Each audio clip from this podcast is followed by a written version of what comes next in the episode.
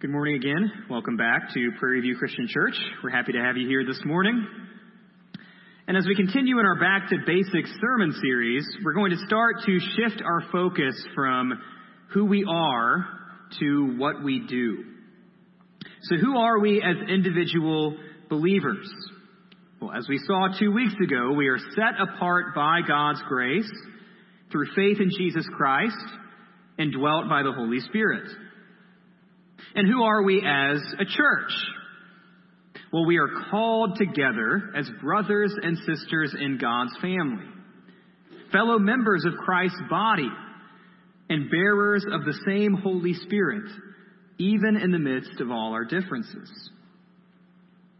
But if that's who we are, then what do we do? Well, a good place to start is with what we're doing right now. You don't really get more basic than that. We gather for worship. So open your Bibles to Acts chapter 2, verse 42. Feel free to use the Bibles we have here. If you didn't bring one, take one home if you don't own one. And of course, if you're live streaming, we encourage you to follow along there as well. But before we go any further, let's pray. Father, thank you for this day. Thank you for all you've given to us. Thank you for your Son, Jesus. Uh, Lord, thank you that we can call you our Father because of who Jesus is and what Jesus has done. Uh, that we are your sons, we are your daughters, that you love us, that you care for us. Uh, Lord, I pray that you would bless this Father's Day uh, that we celebrate together. Um, hopefully, this Father's Day is a little more normal than our last Father's Day. Uh, Lord, thank you for good fathers. Uh, thank you for the good fathers in this room, the godly fathers who are raising their kids in your discipline, your instruction. I pray that you would help us to be godly fathers, godly parents. Thank you for the fathers who are not in this room. Um, Lord, we ask that you watch over those who raised us, uh, assuming they're still with us, Lord. Uh, watch over them, and we pray for those who are grieving uh, if they've lost a father. And Lord, again, uh, we know that Father's Day can be bittersweet. Um, but at the end of the day, as we're going to sing later in the service, you are a good father. And as complicated as fatherhood can be, and as complicated as our relationships with our fathers might be, even if they're non existent, uh, Lord, thank you that we can call you our Father by faith in Jesus Christ. Lord, again, be with us as we read your word this morning. Uh, this Sunday, every other Sunday, I pray that you would use your word to shape us how we need to be shaped. Uh, you are faithful to do that. Your word is powerful to do that. And so, Lord, give us open hearts and open ears and open minds uh, to let your word and let your spirit do its work in us to make us more like you. We love you. We praise you. We ask this all in Christ's name. Amen. Well, there are many things that God calls believers to do with each other, for each other, and to each other. For example, you can consider the one another sayings of the New Testament. Believers are called to love, welcome, care for, agree with, serve, forgive, teach, bless, and encourage each other, just to name a few. But remember, this sermon series is called Back to Basics. So I want to focus on something that we do that at least at one time was a no brainer. It's something that's supposed to be so ingrained into us as Christians that it shouldn't even need to be said. However, after the past 15 or so months, it does need to be said because things have changed so much. And that basic truth, that basic thing that we do as Christians, is gathering for worship. A study by the Barna Group found that during last spring's pandemic lockdown, roughly one third of practicing Christians completely dropped out of attending church. And that's factoring in all the restrictions and all the changes of in person attendance or online participation, whatever factors you want to bring up. One third of practicing Christians dropped out of church entirely last spring. And that was especially the case for younger believers.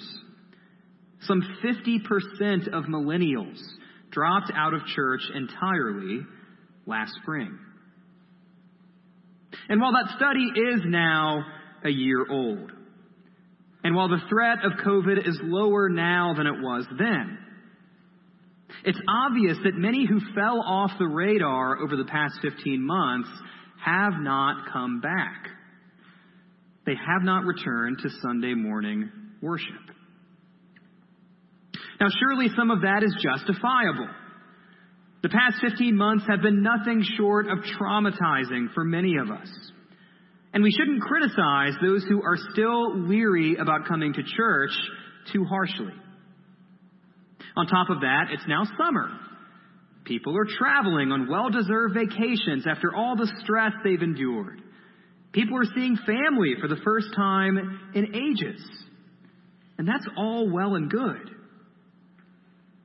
However, if we're being honest, the pandemic has caused many of us to become lazy, apathetic, or even greedy with our Sunday mornings. If you didn't know this about me, I listen to classical music most mornings. I am old and weird and dorky. But one of the advertisements I often hear as I listen to classical music on 88.7 WICR is for Sunday Morning Baroque. This program, Sunday Morning Baroque. And the way the advertisement typically goes for Sunday Morning Baroque starts like this No alarm clock to wake you up, no traffic to negotiate, no staff meetings to attend. Sunday is your day. Listen to Sunday morning Baroque. But here's the thing we Christians know, or at least we should know, that Sunday is not our day. Sunday is the Lord's day. Public worship on Sunday has always been an essential practice a joyful privilege of our faith. Justin Martyr was one of the earliest apologists for the Christian faith, and he wrote about believers around 150 AD. And on the day called Sunday, all who live in the cities or in the country gather together in one place. We all hold this common gathering on Sunday, since it is the first day, on which God, transforming darkness and matter, made the universe, and Jesus Christ, our Savior, on the same day rose from the dead. This is the Lord's Day. Jonathan Edwards, arguably America's greatest theologian, wrote almost 300 years ago God has made it our duty by his institution to set apart this day for a special speaking of his grace and blessing. The Sabbath day is an accepted time, a day of salvation, a time when God especially loves to be sought and loves to be found. God wants to be sought and found by his people. And one of the best times to do that is on Sunday morning the Lord's Day. One scholar even defines the word church as a body of believers in any particular place associated together in the worship of God. In other words, you could call a group of Christians that doesn't regularly gather for worship a lot of things, but you can't call them a church if they're not regularly worshiping. Look at Acts chapter 2, starting in verse 42. The earliest days of the church, immediately after Jesus' life, death, resurrection, and ascension. Verse 42. And they devoted themselves to the apostles' teaching and the fellowship, to the breaking of bread and the prayers. And awe came upon every soul and many wonders and signs were being done through the apostles. And all who believed were together and had all things in common. And they were selling their possessions and belongings and distributing the proceeds to all as any had need. And day by day, attending the temple together and breaking bread in their homes, they received their food with glad and generous hearts, praising God and having favor with all the people. And the Lord added to their number day by day those who were being saved. So, verse 42 makes it clear that the early Christians were devoted to physically gathering for worship. The part about the apostles' teaching and the breaking of bread and the prayers in verse 42 likely refers to a formal, organized, regular worship gathering. What people like us today might call a worship service. So, from the earliest days of the church, Christians have met together on Sunday, listened to a sermon, taken communion, and prayed. Other New Testament passages tell us that giving was a regular part of that gathering, and singing was likely a part of it as well. And if you look in the following verses, the amazing things would happen when these people got together. The apostles would work wonders. The sense of fellowship was unmatched. There was joy, there was praise, and there was even growth. Other people saw these Christians gathering regularly and found themselves intrigued. They found themselves interested.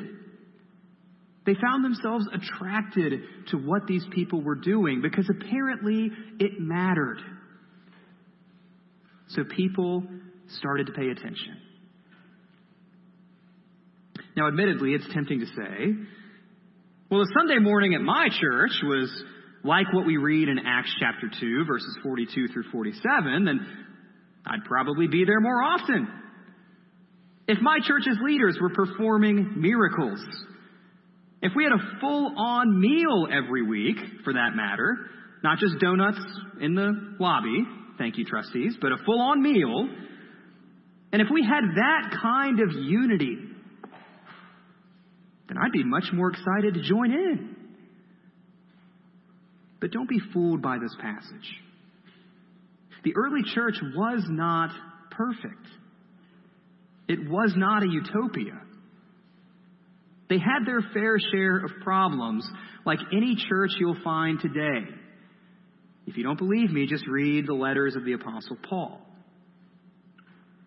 But here's the thing these Christians still gathered, they still met.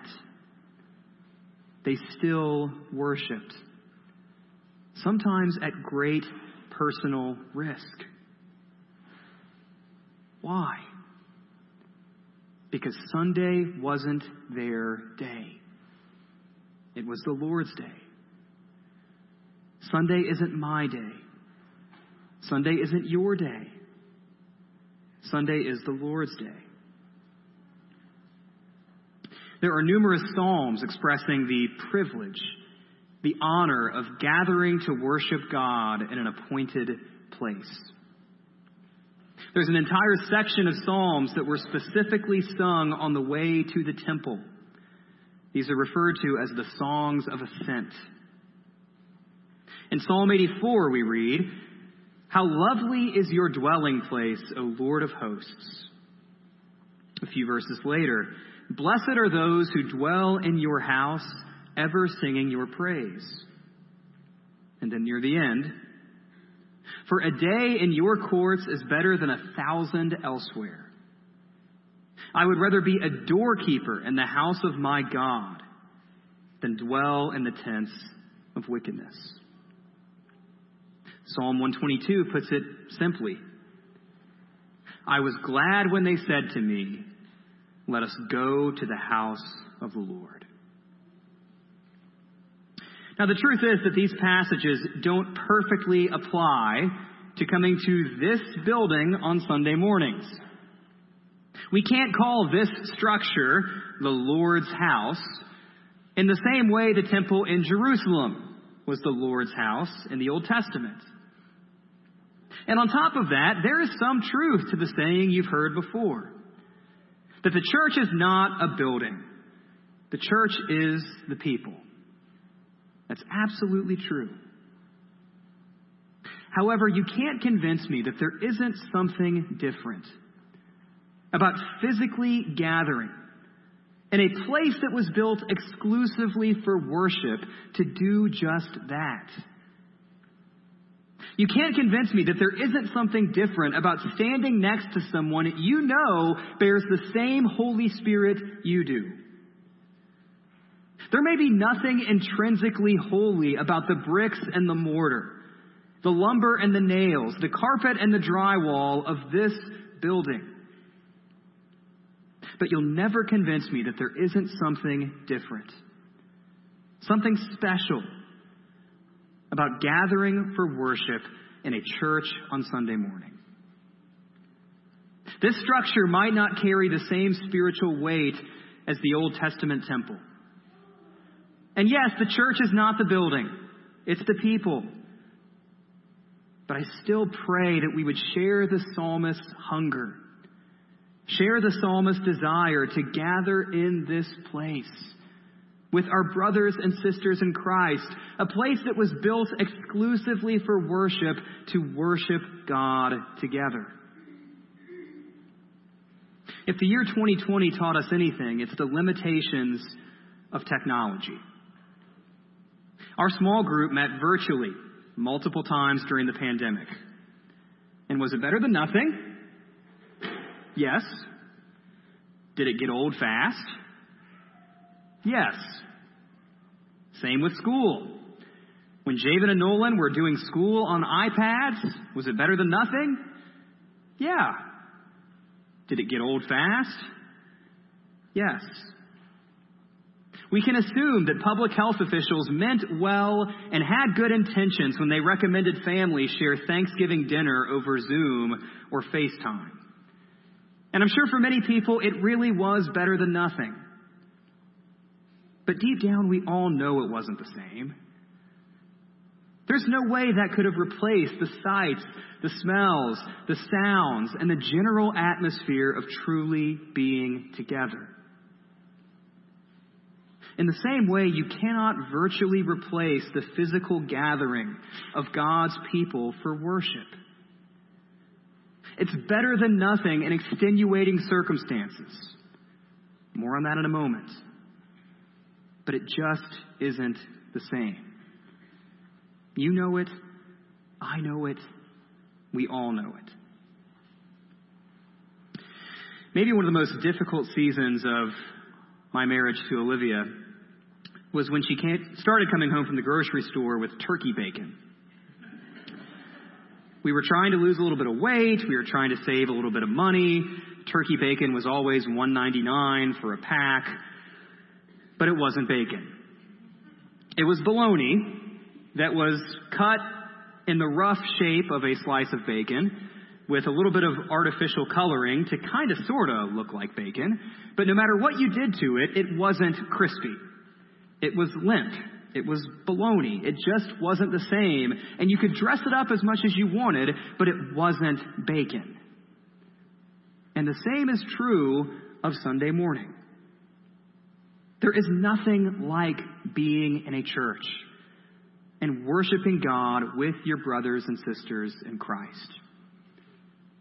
Could there be alternatives that are better than nothing? Of course there are. But you can never replace the real thing. Look at Hebrews chapter 10, starting in verse 19. We read there. Therefore, brothers, since we have confidence to enter the holy places by the blood of Jesus, by the new and living way that he opened for us through the curtain, that is, through his flesh, and since we have a great priest over the house of God, let us draw near with a true heart and full assurance of faith, with our hearts sprinkled clean from an evil conscience and our bodies washed with pure water. Let us hold fast the confession of our hope without wavering, for he who promised is faithful. And let us consider how to stir up one another to love and good works, not neglecting to meet together, as is the habit of some, but encouraging one another, and all the more as you see the day drawing near. The word therefore in Hebrews 10:19 harkens back to everything the author of the book has written up to this point. And if you had to sum up those first chapters of the book of Hebrews, you might say it's simply the greatness of Jesus Christ. The greatness of Jesus Christ. He's greater than the angels. He's greater than Moses. He's greater than the priests. He's greater than the temple. He's greater than the blood of bulls and goats and the entire old sacrificial system that was never truly sufficient for sins. He's greater than all those things. And since Jesus is so great, who he is and what he's done, the author of Hebrews says we can draw near to God. We can hold fast our confession. We can stir one another up to love and good works when we're feeling tired or discouraged. And what's one of the best ways to accomplish that? Verse 25 meeting together, gathering for worship. Apparently, not everybody reading that letter in the original audience felt the need to gather for worship. Some were neglecting it. They may have been concerned about persecution for their faith. That comes up in verses 32 through 39 as something that happened in the past and a very real possibility for the future. People were scared to go to church. Others may have simply stopped caring. The word neglect in verse 25 can also be translated as abandon or forsake. A similar word is used to describe the Israelites' tendency to neglect abandon, or forsake their relationship with God in the Old Testament. Some people reading the letter to the Hebrews had forgotten that Sunday was the Lord's day, not their day. It's also worth noting that neglecting the Lord's day can be dangerous. Maybe it's not a coincidence that immediately following verse 25, the author of Hebrews warns about the perils of falling away from the Lord and falling into sin and judgment. When you don't make a point to gather for worship, when other appointments or priorities or desires crowd out the Lord, what started out as temporary, legitimate justifications for absence can morph into neglect. What started out as a legitimate break during extraordinary circumstances can become a bad habit. Part of what regular worship does is remind us of who God is and remind us of what God has done. It's an opportunity for us to encourage each other to remember these things. To remember who He is, remember who we are, and remember what we do in response. And if we abandon or forsake meeting together, we are more likely to forget these basic truths. If Jesus really is as great as the author of Hebrews says he is, if he really is greater than the angels, really is greater than Moses, really is greater than the priests, and really is greater than the temple, and really is greater than the Old Testament sacrifices, if he really did live a sinless life, if he really did die a sacrificial death on the cross, if he really did rise victoriously over sin and death and Satan, if he really did ascend to the Father's right hand, and if he really will return, if he really is all that great, then how can his people not gather to worship him? We're reminded of the gospel when we come here. We're reminded of the good news, the greatest news that we will ever hear. This place exists for the primary purpose of reminding us of the humbling, awe inspiring, eternally consequential truths of Jesus' identity and work. And gathering on the Lord's day, here in this sanctuary that might not be anything to write home about. Gathering here on the Lord's day, week by week by week, prepares us for the day of the Lord, the day of Jesus' return. The day when we stand in a sanctuary far more impressive than this one and worship God face to face. We worship Him now in preparation for the future when we will worship Him forever. Jesus really is this great. He has given us a great salvation. So may we not neglect meeting together to worship Him. One of our most basic acts of worship is getting out of bed, getting dressed, and gathering one day per week. An hour and 15 minutes out of 168 hours in the week. Doing this sends a message to our friends about what matters most. It sends a message to our families about where our allegiances lie. Your car pulling out of the driveway every Sunday morning around 9:45 a.m. sends a message to the neighbor out watering their flowers about who you worship. It was one of the biggest practices that set Christians apart from the surrounding world in the earliest days of the church. People would notice that these Christians gathered.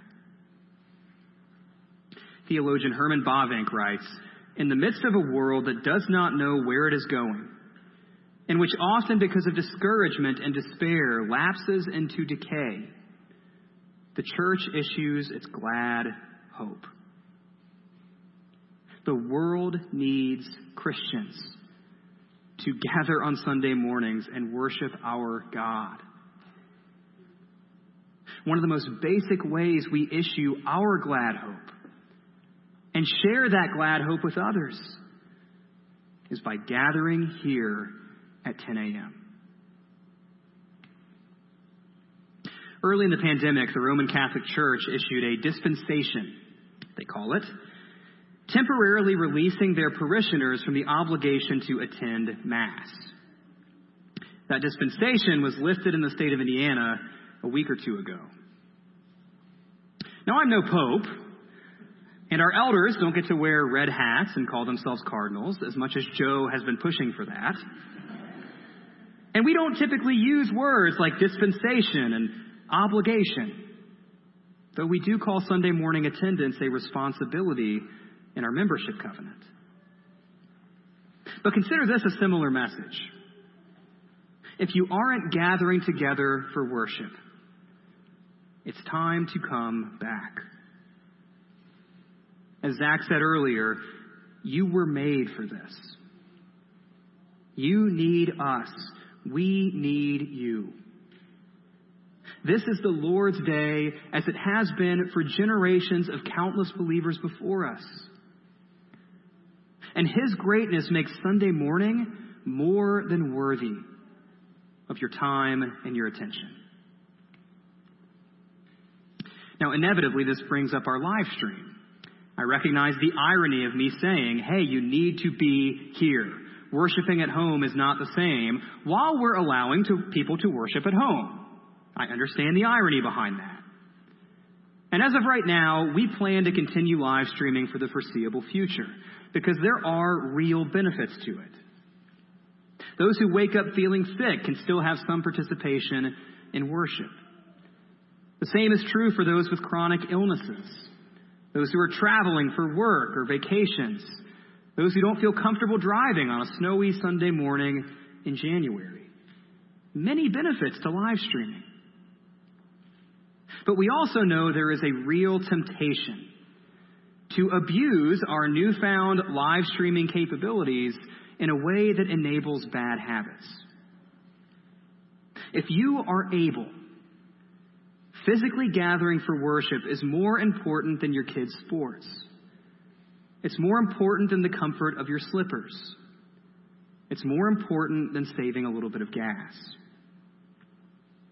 And as far as the pandemic goes, I would simply say this. If we've returned to doing everything we used to do except for church, it may be time to take a look in the mirror. One of the earliest, most basic confessions of the Christian faith is the Apostles' Creed. And one of the lines of that creed says this I believe in the communion of saints. The communion of saints. Let's return to communing as saints on Sunday morning. Let's follow in the footsteps of the apostles. Let's long to be in God's presence, like the psalmist. And let's worship Jesus Christ in all his greatness, not neglecting it, as the author of Hebrews tells us. Puritan Thomas Brooks once wrote Worship includes all that respect which mankind owes and gives to his Creator. It is the tribute we pay to the King of Kings, whereby we acknowledge his sovereignty over us and our dependence on him.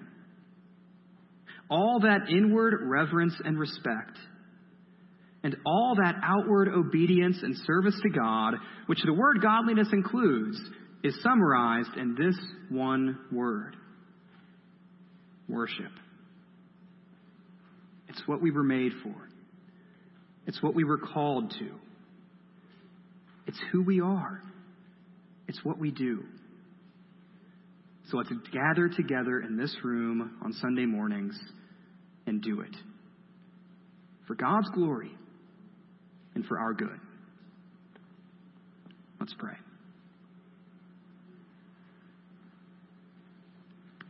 Father, thank you for this day. Thank you that we have the privilege of gathering and honoring you together.